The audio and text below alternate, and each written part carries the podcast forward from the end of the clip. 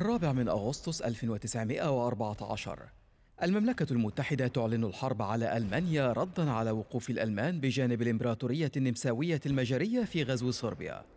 أصبحت الحرب العالمية الأولى واقعاً مدمراً، لكن هذه ليست بداية الحكاية.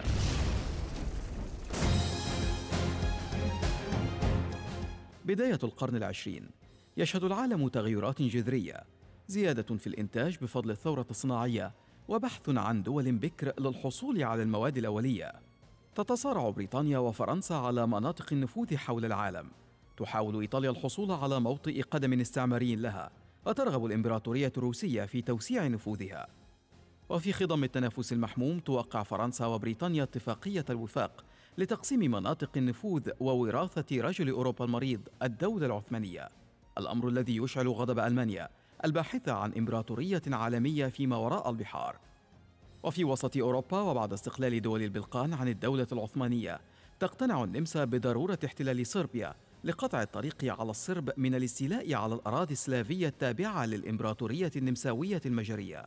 خشت النمسا من مساندة روسيا لصربيا التي قبلت بالسكوت عن الاحتلال الروسي للبوسنة مقابل تعهد روسيا بالدفاع عن السيادة الصربية.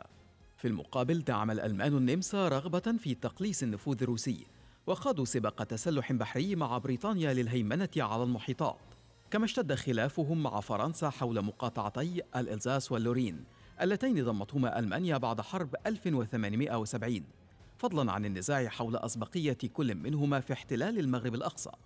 ما اضطر فرنسا للتنازل عن جزء من مستعمرة الكونغو لألمانيا مقابل إطلاق يد فرنسا في المغرب الأقصى. باشتداد التنافس أقيمت الأحلاف العسكرية.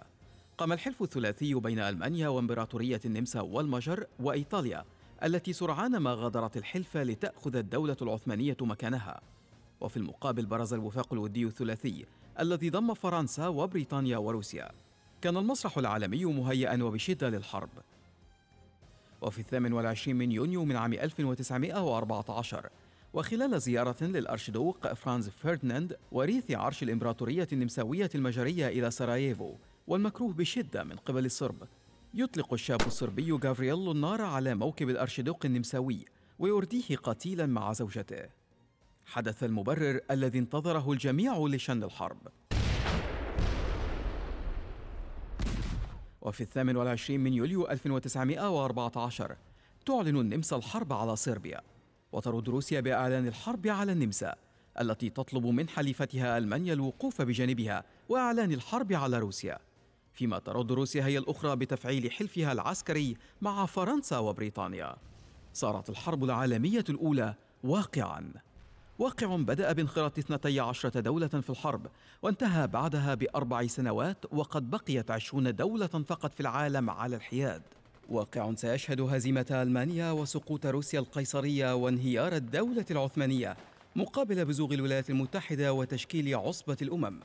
واقع سيقدم فيه بالفور وعده لإقامة وطن قومي لليهود في فلسطين. بداية الحكاية.